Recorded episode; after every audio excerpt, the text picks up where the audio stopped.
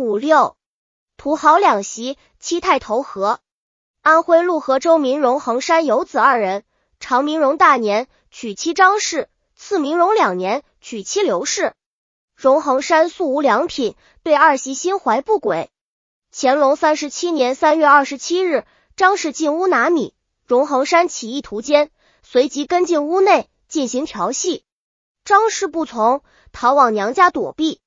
荣恒山见张氏回了娘家，马上逼儿子荣大年去接回。荣大年不听，荣恒山将荣大年毒打一顿。荣大年气愤不过，也离家出走，跑到舅舅吴明哲家躲了起来。荣恒山图好长媳不成，又打起次媳的主意了。六月初二日，荣恒山赐子荣两年在田里干活。荣恒山之妻吴氏与荣二年之妻刘氏均在厨房做饭。刘氏想去田里叫丈夫回来吃饭，刚走到堂屋，荣恒山独坐屋中，顿起淫心，上前调戏。刘氏又惊又气，大叫着反抗。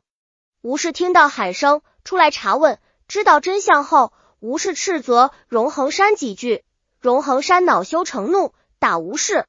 吴氏脸上被击一掌。怒骂荣恒山不是东西，是畜生。荣恒山又取来长柄铁刀，用刀柄打伤吴氏两胳膊，用刀口割伤吴氏右手手腕，然后骂骂咧的回自己屋去了。吴氏被毒打之后，气念难平，投河自杀身死。案发后，经审判，荣恒山被判处绞栏后。郭亚南剧不按新编编写。本集已经播放完了。喜欢的话，记得订阅专辑，关注主播主页，更多作品在等你哦。